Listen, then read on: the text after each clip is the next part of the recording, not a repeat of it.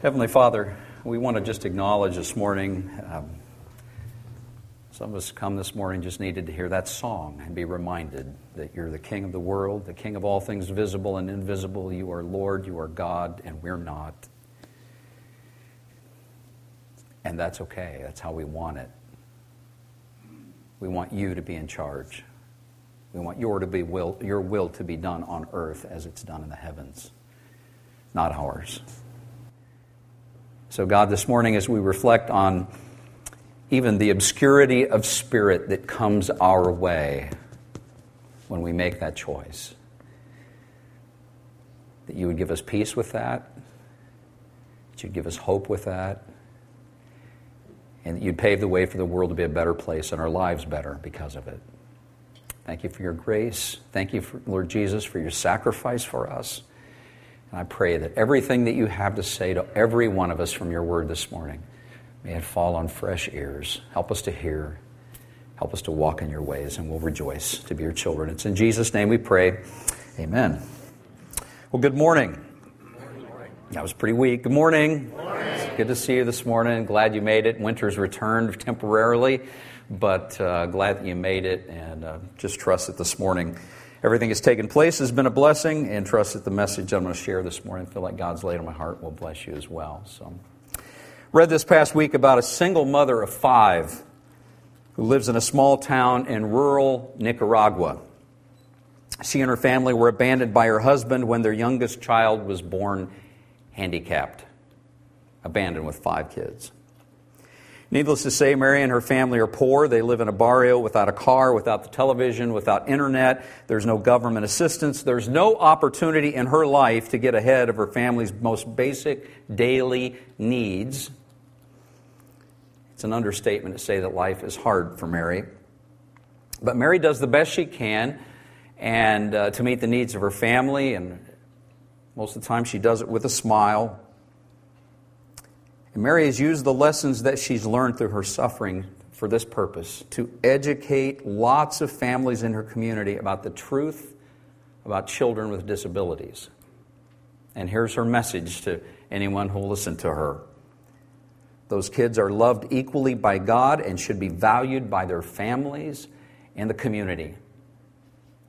With every fiber in her being, she promotes that, communicates that, tries to challenge people that you could say that Mary has risen above obscurity and suffering and poverty, and she's become someone great in God's eyes because she's communicating something that is uh, very dear and near to the heart of God. How's she done it, you think to yourself? Single mom, five kids, the youngest of which is a special needs child, in poverty, in a third world country with no money, with very you know, no privilege, very little education. How's she done that? She's been inspired and helped by the courage and example of many overcomers who are talked about over and over in the pages of Scripture, is how she's done that. Has been what's called her back to, to focus and to center over and over again, just as those stories can call us back to focus and center. Today we're going to be learning, as we have been for the last few weeks, from the life example of a man named Joseph. He was the great grandson of, of Abraham. He's the namesake of, of Jesus' earthly adoptive father, Joseph. Joseph of the Old Testament is a great man, son of Jacob, a great man, a, a great example of an overcomer. And today we're going to be focusing particularly on the biblical account of his life and how it shows us the keys to overcoming obscurity. The keys to overcoming obscurity. And if you've missed the last few weeks, I'm glad you're here. But you need to know that we've learned from Joseph as we've gone along the last few weeks. We've learned from him as he was betrayed by his brothers, as he was sold into slavery in Egypt. We've learned from Joseph as he was. Um, as he found himself in slavery and of all things rose to a degree of prominence and influence, even in slavery, in the wealthy home of the captain of Pharaoh's guard a man named Potiphar. It was an amazing story. But we've also watched it in his place of prominence there as Potiphar's wife lusted after him And when he wouldn't play along, she deceitfully accused him of attempted rape. And we watched and learned from him as he was thrown into prison. For all practical intents and purposes, probably expecting to rot and die there. But instead of rotting there, the Bible tells us that God was with Joseph and miraculously eventually rose again to a degree of prominence, even in prison. He became the chief steward of the warden in the prison. And last week, as he was in that prison, we read the account biblically of how he accurately interpreted the dreams of the, king cup, the king's cupbearer and baker in the prison. And with that in your mind, I want to encourage you to open up your Bible. If you've got one with you, uh, open it up. If you don't have one, grab one out of the shelf in the chair in front of you. We're going to look at Genesis 41 together. We're going to read several verses, but we're going to pick up the story in that passage. And as you're turning there, I want to remind you so, Genesis chapter 41 is where we're going to be. As, as you're turning there, I want to remind you what Joseph told the king's cupbearer after he interpreted his dream. Just listen carefully. This is what Joseph said. We're going to start in verse 41. You're not at the verse I'm going to read here. But he says, Within three days, Pharaoh will lift you up, Joseph said, and restore you to your position as his chief cupbearer. Please remember me. And do me a favor when things go well for you. Mention me to Pharaoh so he might let me out of this place where I was kidnapped from my homeland, the land of the Hebrews, and now I'm here in prison, but I did nothing to deserve it well. Do you remember? Did Pharaoh's cupbearer remember Joseph? Do you remember? Remember him when he went back to was restored to service? No, no. Pick up with me. You found Genesis 41. Just look at the verse, the last verse of 40 there, verse 23, just before. Bible says that Pharaoh's chief cupbearer, however, forgot all about Joseph, and it's just like the Bible piles on, never giving him another thought. It's like he didn't just forget him, he just never even came to mind again, is what the passage is saying. Um, a little discouraging as the weeks, months passed for Joseph. He probably realized he was forgotten yet again. In fact, Genesis 41, start with me in verse, 40, uh, verse 1 there. The Bible says that two full years later, how many years? Two, two full years, Pharaoh dreamed that he was standing on the bank of the Nile rivers when this dream came to him. In his dream, he saw seven fat, healthy cows come up out of the river and begin grazing in the marsh grass. And then he saw seven more cows come up behind them from the Nile, but these were scrawny and thin. These cows stood beside the fat cows on the riverbank. And then the scrawny, thin cows ate the seven healthy, fat cows. And at this point in the dream, Pharaoh woke up. You ever had that where you have a dream and you just kind of like, you're startled and you wake up and it was kind of a weird dream and you kind of go, what do, what do I do with that? But you're tired. Pharaoh was tired. It goes on, it says, verse 5, but he fell asleep again. Had a second dream. This time he saw seven heads of grain plump and beautiful, growing on a single stalk. And then seven more heads of grain appeared, but these were shriveled and withered by the east wind, and these thin heads swallowed up the seven plump, well formed heads. Pharaoh woke up again and realized it was a dream. I think that's interesting. Let me just, you know, extra credit here. It's like he's having a dream that he doesn't think is a dream. You see, it's, it's like he wakes up and realizes I, I wasn't there experiencing this, it was a dream. Okay? Just gravy there, extra. Some of us really like gravy. Verse 8. Next morning, Pharaoh was very disturbed by the dreams, and so he called for all the magicians and wise men of Egypt. And when Pharaoh told them his dreams, not one of them could tell him what they meant. How many could, could explain it, had a clue? Zero, none of them. Finally, the king's chief cupbearer spoke up. Today I've been reminded of my failure, he told Pharaoh. Now remember, this is two full years later. Two full years later, he finally speaks up. Today I've been reminded of my failure, he told Pharaoh. Some time ago, can't even remember how long ago, you were angry with the chief baker and me, and you imprisoned us in the palace of the captain of the guard. One night, the chief baker and I each had a dream, and each dream had its own meaning. There was a young Hebrew man with us in the prison. There's a young Hebrew man with us in the prison. You see what's going on here? He's like, who, who was a slave of the captain of the guard, this is what he's doing. We told him our dreams, and he told us what each of our dreams meant. And everything happened just as he'd predicted. I was restored to my position as cupbearer, and the chief baker was executed and impaled on a pole. Pretty good evidence that you interpreted the dream accurately. You know, it's none of this, you know, weird astrology stuff. I mean, it's like it was, you're going to be impaled on a pole. Well, it either happens or it doesn't. You know, it's pretty clear. Verse 14 Pharaoh sent for Joseph at once. And he was quickly brought from the prison, and after he shaved and changed his clothes, he went in and stood before Pharaoh. And then Pharaoh said to Joseph, I had a dream last night, and no one here can tell me what it means, but I've heard that when you hear about a dream, you can interpret it.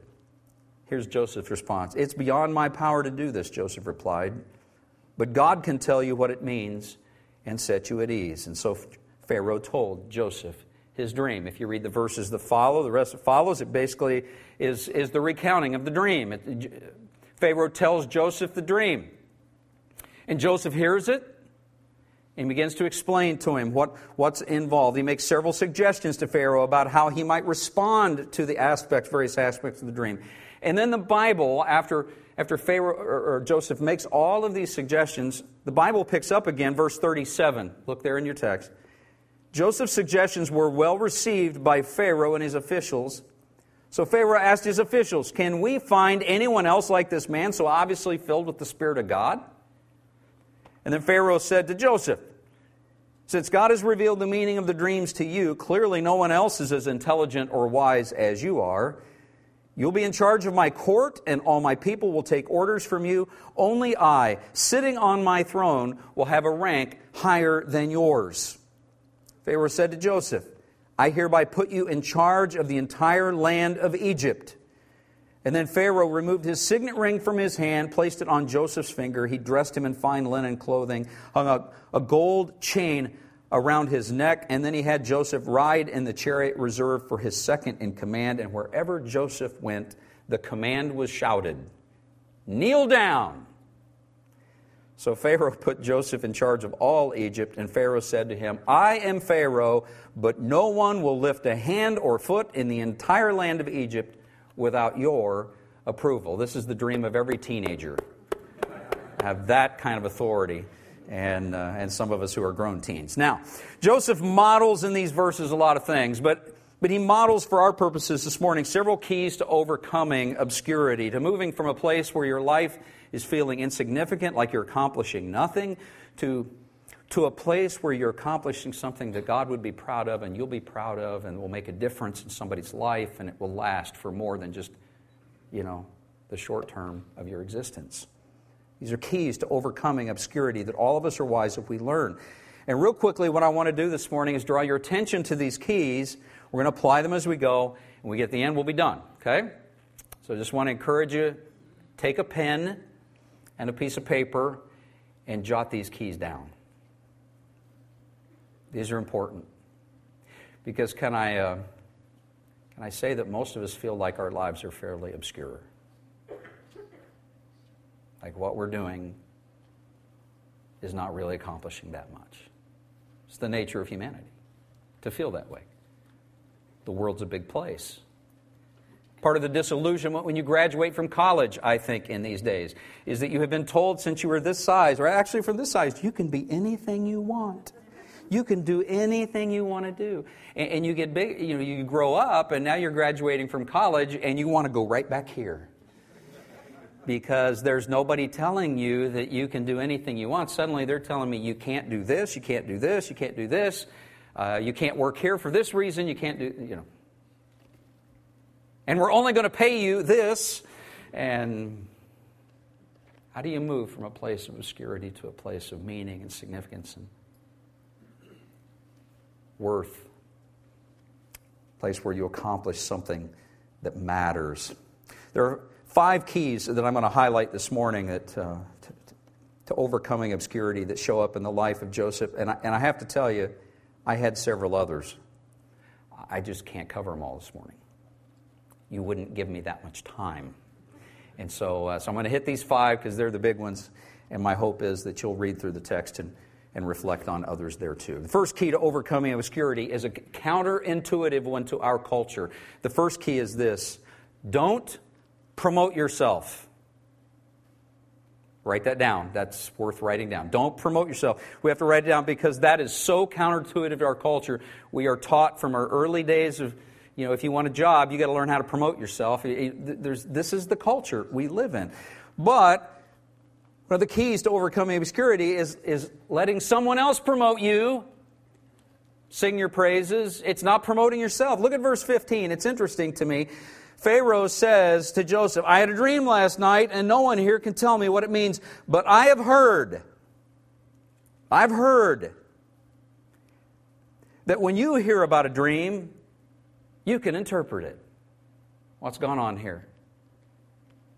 Someone has spoken endorsement of this individual.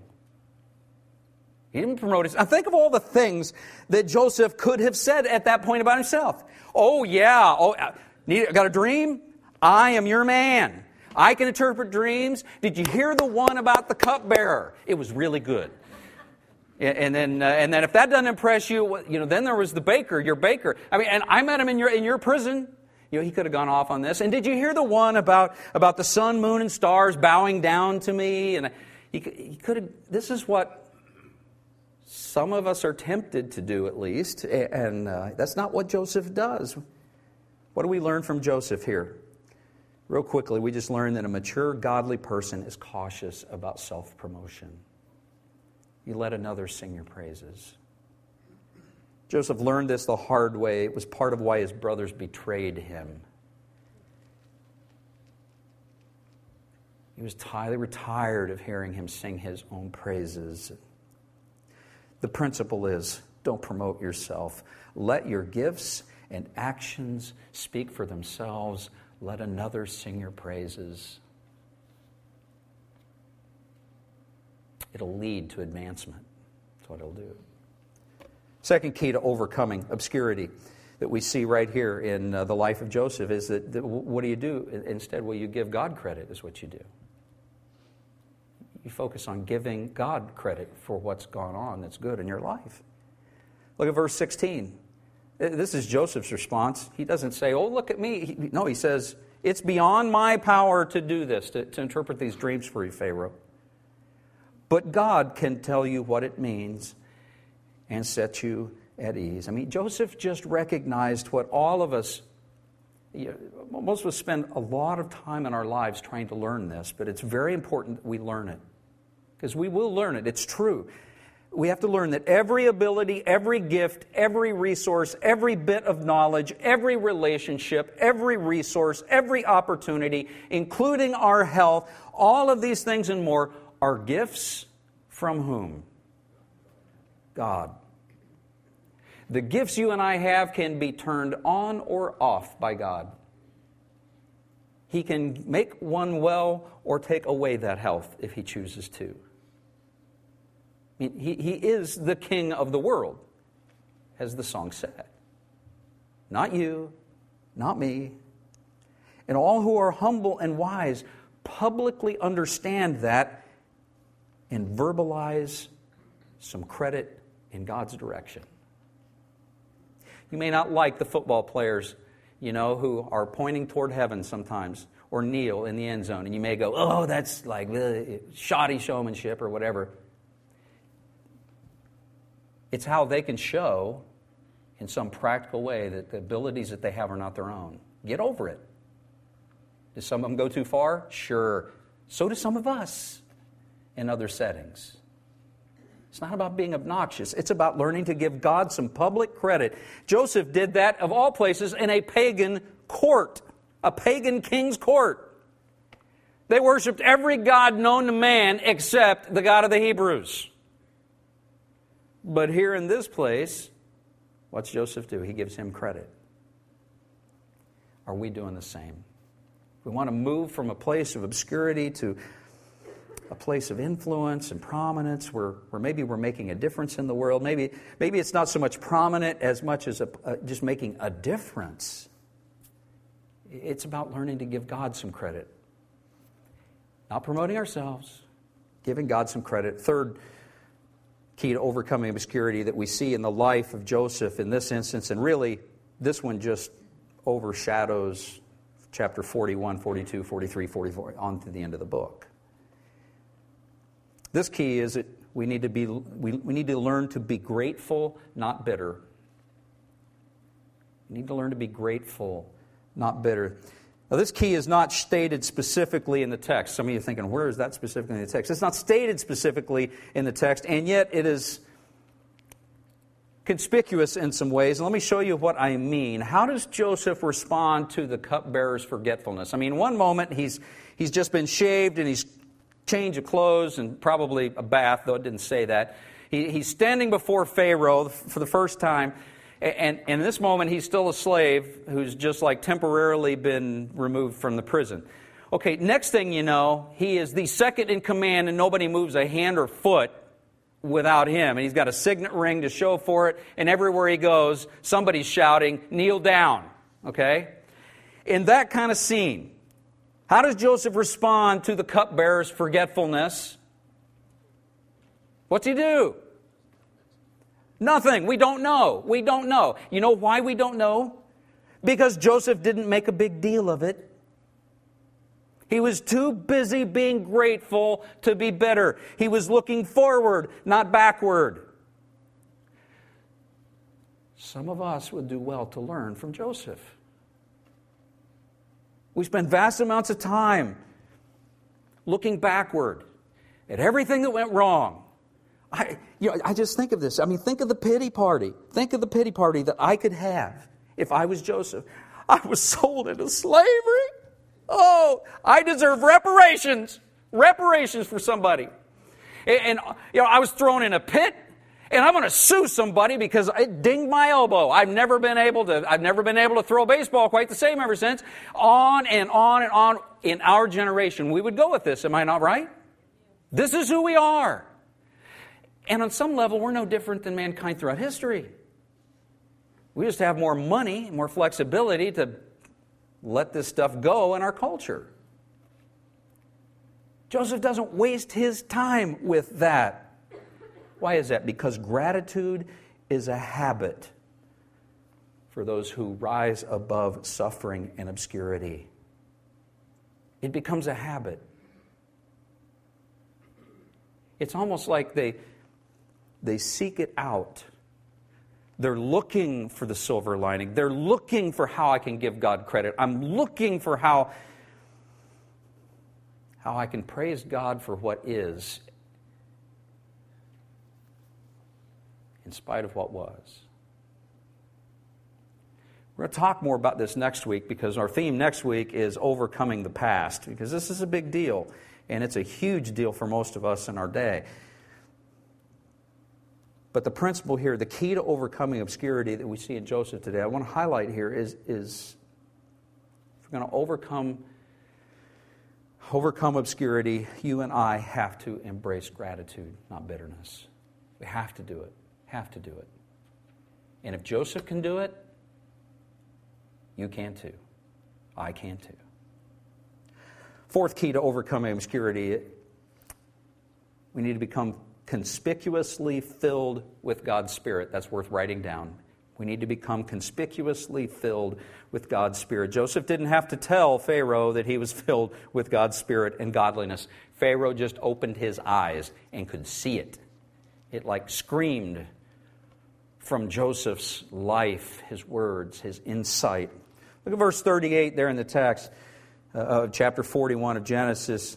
Pharaoh asked his officials, can, can we find anyone else like this man so obviously filled with the Spirit of God? If somebody said that, you know, during a press conference today of a president, can we find anyone, you know, as, as the health care bill gets rolled out, whatever the latest iteration is, can we find anyone so obviously, would there be a response? That's a dumb question, isn't it? It'd be like everybody in the room talking over the top of everybody. Because this is a room where power is present. This is the exact same kind of scenario here. If it wasn't for the fact that everybody else in the room was dumbfounded And it was so obvious to them. Uh, you know, there would have been a protest here, but there was no protest because everybody is in astonishment at the insight, the wisdom that clearly came from some source other than just Joseph's wisdom.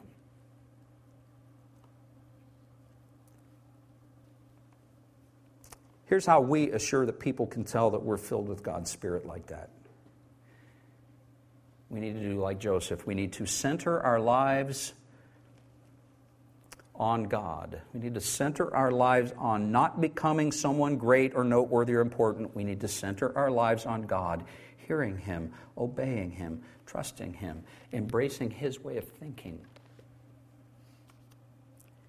That's what Joseph did when he was in the pit. That's what he did when he was in Potiphar's house. That's what he did when he was in prison. And so when he finds himself in Pharaoh's court, no great big change. It's a habit. It's how I live. It's how I roll. It's how he thought. Pharaoh could see it in Joseph. Here's the truth about us if we'll imitate Joseph in this and put God first in every area of our lives, day in and day out, whether it benefits us or not, whether it lands us in a pit or not, a time will come when others will look and say, The Spirit of God is in that person. And it won't be because you told them, it won't be because you're obnoxious, it'll be because the presence of God is with you. People hear you, hear Him when you speak, and they feel Him when you're present. And It's a key to overcoming obscurity because it's rare in our day. The fifth key to overcoming obscurity don't believe any praise that's heaped upon you. This is worth writing down. The others are worth writing down, but this is like, write this in all caps. Okay? Don't believe any praise that's heaped upon you. And I know even the way I phrase that, some of you are going, oh, well, you need to believe something. No, no, no, no. We're, we OD on self worth kind of stuff, you know. We don't need to believe any of the praise that we hear. We, we really don't. Listen to what Pharaoh said to Joseph and think about this. Pharaoh says to Joseph, verse 39. Since God has revealed the meaning of these dreams, of the dreams to you, Clearly, no one else is as t- intelligent or wise as you are. Some of us dream of a day when someone would say that about us. But the fact is, someone said it about Joseph, and did he believe that? The answer is no, and you can tell by the way he lives the rest of his life. He didn't embrace, he didn't swallow the Kool Aid. Joseph wasn't the wisest man in the land, much less the room, and neither are any of us. We, you and I, must beware of giving pride a foothold in our lives, just as Joseph was very careful about that. I want you to think about this with me. Power corrupts because people have begun to believe the praise that they've heard. That's why power corrupts. And we say power corrupts absolutely because most of the time, I mean, few are the people who don't believe the press that they hear, the applause that they hear. Somewhere along the line, they begin to believe it.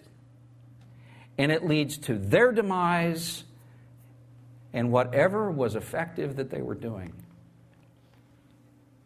it descends. Joseph's life is an illustration.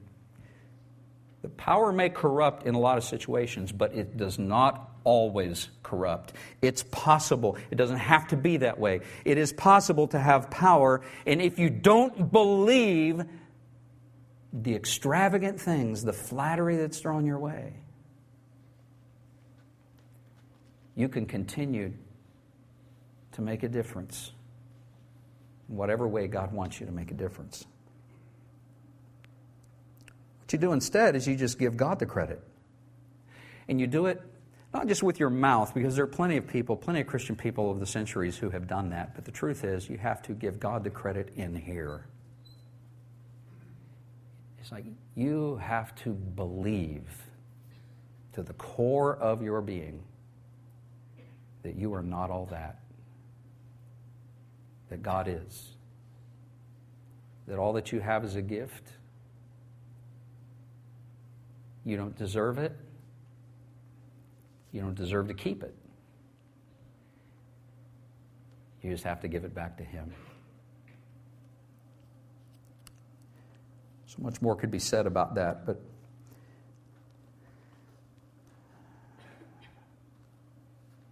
I want to close with these thoughts while you ponder some of that.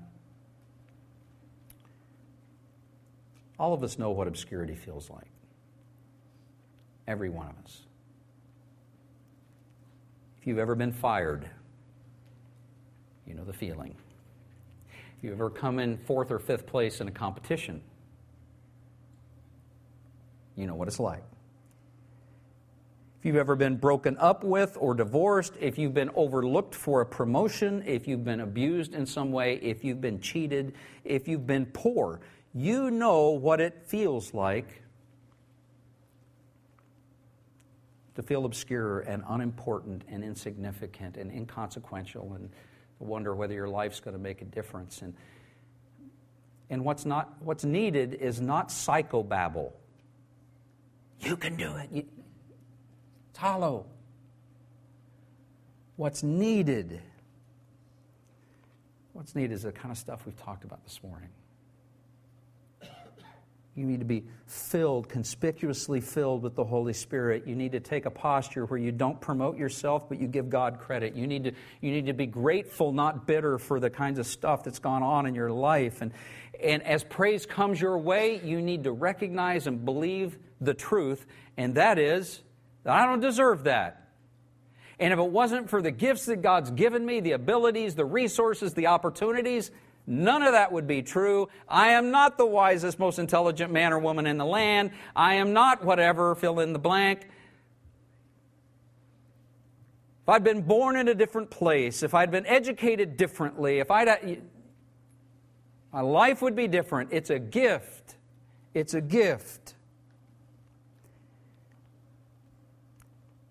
When we look at life that way, you and I can rise above obscurity. We may not become second in command as Joseph did. That's another, that's another part of the message that if time were no object, we would talk about.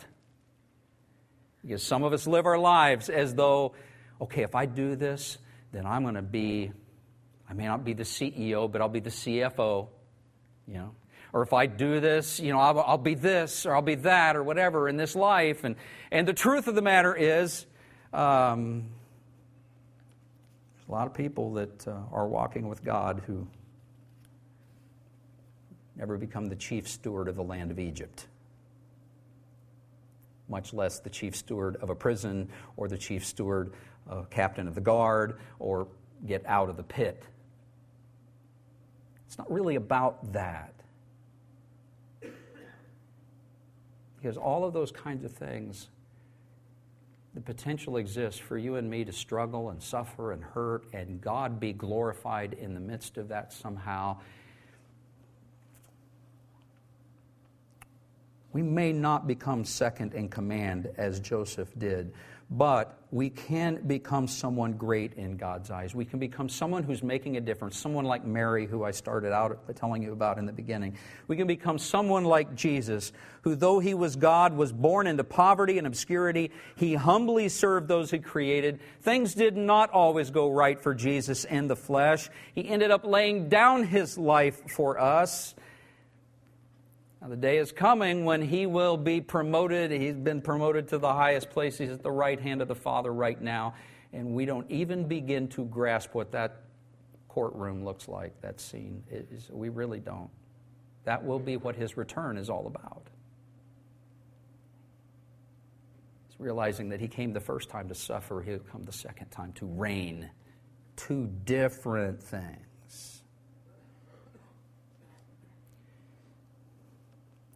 With all that in mind, I want to close with a couple of verses of Scripture that I encourage you to write these down because you may want to look at them in the future.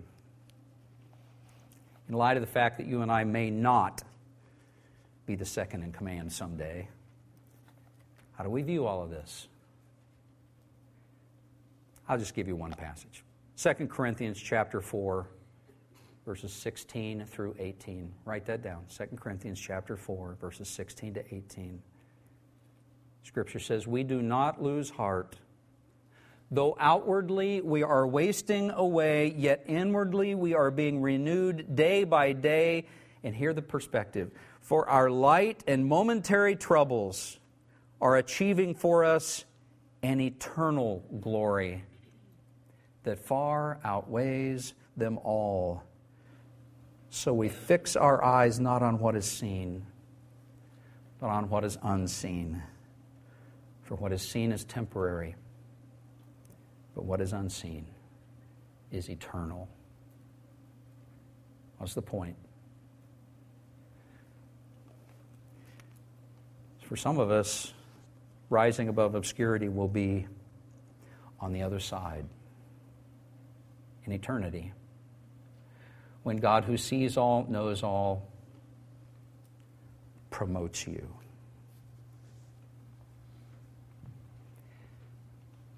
And here's the thing if we put into practice what we learned from Joseph, we just set the stage so maybe the promotion can come now too. We can make a difference in the meantime.